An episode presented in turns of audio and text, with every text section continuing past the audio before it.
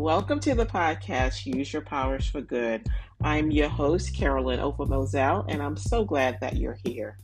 This is a podcast to inspire leaders, managers, and supervisors to use your powers for good to put more kindness into the world. So, today I am going to um, give you, if you will, kind of an EQ, Emotional Intelligence 101 um, um, session. So I've gotten a couple of questions about emotional intelligence and just kind of, you know, what it looks like in a person, um, you know, how does it work? And I'm going to attempt to answer some of these questions in your in this podcast. But I am also having a free workshop on Tuesday, June 7th, 2022 um, at 12:30 Eastern Standard Time by Zoom. So I'll tell you a little bit more about that later and how to connect with that if you would like to.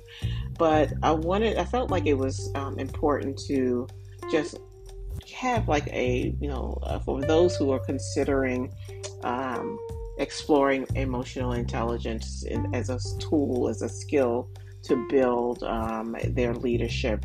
I wanted to have a baseline kind of um, um, um, podcast session. So, after this episode, you will be able to define emotional intelligence, name the four pillars and how they work, and recognize the characteristics of people with high emotional intelligence. And, you know, I'll likely answer some other questions that you may have as well as we go along. So, first, I wanted to just say that EQ or emotional intelligence or EI or EIQ are all used interchangeably. So, you may hear um, one, um, you know, either or uh, of those mentioned in reference to emotional intelligence. But emotional intelligence is a way of recognizing, understanding, and choosing how we think, feel, and act. And it shapes our understanding of ourselves and interactions with others. I like to think of it as a framework to use your emotions more intelligently. It's not solely about being nice. That's one of the myths about emotional intelligence, especially, you know, before the pandemic. Uh, but it's not solely about being nice. It's about being authentic and honest with yourself, as well as being authentic and honest with others, and providing clear and effective communication.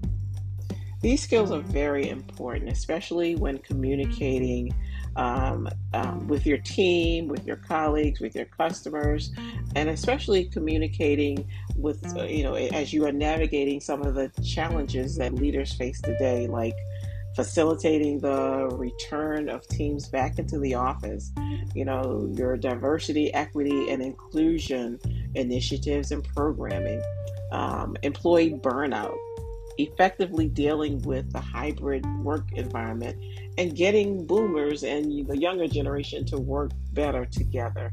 So, these are some of the ways that um, leaders have used emotional intelligence to facilitate conversations, communication, connection, um, to become effective in their communication. Because effective communication brings clarity. And as one of my mentors says, clarity brings kindness.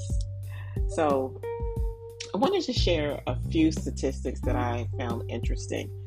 In 2000, I'm sorry, in the US, 42% of the labor force was working from home full time in the summer of 2020. Now, I'm sure that is no surprise to anyone listening because you know you're even you're probably still working from home as well. But one thing that stood out to me about that was that that's almost half the working population. So, you know, working from home is really going to be is definitely going to be a part of the future of work. You know, as much as people want to resist that, it's going to be a part of the future of work. And another stat was that 97% of employees believe communication impacts their task effectiveness on a daily basis. And I can believe that because, especially, you know, as people were transitioning into remote work, um, well, first of all, the transition was pretty shocking because I know for me, um, I was out on bereavement leave, um, and I got a and I found out that like on a Friday, we got an announcement to have our um, direct reports, well, our agencies that that direct, directly reported to us to make um, arrangements to have their staff start working from home. So, you know, there wasn't a lot of lead time for a lot of organizations. And so, yeah, I can imagine that 97% of people felt like their daily tasks were uh, affected because, you know, we, there was the technology issue. Um, there was how we're going to communicate, how we're going to meet. You know, then people were dealing with their own um, personal situations around those transitions, especially if you had kid school age kids. And finally, um, communication barriers could be costing businesses around $37 billion a year. That's billion with a B. So, not only is it impacting how we are connecting with each other and the relationships that we have with each other and our work and our productivity, um, it's also impacting um, our bottom line because of communication barriers. And com- communication barriers can range from physical barriers um, to emotional barriers to barriers like language, cultural, and gender barriers. So, working on improving our communication um, helps us to break down those barriers and get you on your way to start building relationships that really work. So that's because working on um, when you work on improving your communication, it requires that you that you change um, your thoughts, your feelings, and your connections to make improvements on connecting, interacting, and communicating more successfully with the people that you lead, um, your colleagues, and your customers. So, there are four pillars of emotional intelligence, and they're based on two competencies measured in recognition and management. And they are the ability to recognize, understand, and manage emo- emotions. That's dealing with yourself or the, your intrapersonal skill development, and the ability to recognize, empathize, and relate to the emotions of others. That's your relates to your social or interpersonal skill development. The self recognition quotient reflects self awareness and understanding, um, as well as personal acceptance and an overall understanding of personal psychology, self awareness, um, and is very foundational to um, being successful in social aware- awareness and self management as well. So there are four um, pillars of emotional intelligence. They are self recognition, social recognition, self management, and social management. I just went into what self recognition reflects. So, social recognition um, reflects your, under, your, your understanding of the impact that your um, actions, your response have on others. Um, for example, you may find your sarcasm to be witty, but it may feel offensive to the other person. Uh, Self management. This refers to your ability to manage your emotions, you know, responding versus reacting. And when you learn to respond versus react, then you can make better decisions as a leader. And social management is where you're you'll learn to build a build more positive and meaningful relationships and connections.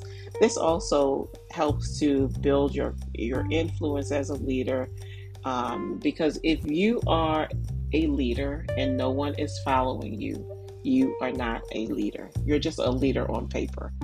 Because in order to be an effective leader, people have to want to follow you. That's the mm. best way to lead, to have do it in a way where people want to follow you, not mm. have to, but want. So again, the four pillars of emotional intelligence are self-recognition, social recognition, self-management, and social management. And they all build up your intrapersonal and interpersonal skills. So, what are some of the characteristics of a person with high EQ? They tend to have good attitudes. They tend to rarely complain. They are not negative and they are positive future facing people. And they are people who do not dwell on the past. So, again, they have good attitudes, rarely complain. They are not negative. They are positive, future facing people, and they do not dwell on the past. So, when I worked for city government, some of you may know that I was um, uh, worked for the city. I was a leader um, in the city government for a number of years, and EQ, having high EQ, became my competitive edge. I went from executive assistant to executive leader, all without ever asking for a promotion, and I um, I know that it was, and I've been told as well that it was, you know, based on not only just my expertise in the work that I did uh, in my profession, but also my ability to become known for being a leader who could effectively interact, communicate, and collaborate to get work done through other people. And you know being come, becoming a leader known for being able to lead up down across you know under around a complex organization that constantly constantly constantly had competing priorities. So i ask you i'll ask you what do you want to be known for as a leader what will they say about your leadership Emotional intelligence is a tool to help you to be more self-reflective of your um, your actions and how you're showing up, as well as how to use that information to have better connections with others. So, I want to take you through a quick self reflection exercise. And I want you to, you know, write the questions down or, or re listen to the podcast, this section, and just take a moment to um, answer these questions as a way to have your first step in becoming more um, emotional intelligent. So take a deep breath in through the nose, out through the mouth. On a scale of 1 to 5, with 5 being the highest, how conscious are you of your different emotions and feelings consistently? I'll repeat that. On a scale of 1 to 5, with 5 being the highest, how conscious are you of your different emotions and feelings consistently? Now, one thing I want to say before I go on is that I want you to use this exercise as a as a, a moment of reflection with no judgment. Don't judge yourself, you know, have compassion on whatever answers you come up with. Just, you know, be honest and brutally honest and true to um, the answers that you you have with these questions.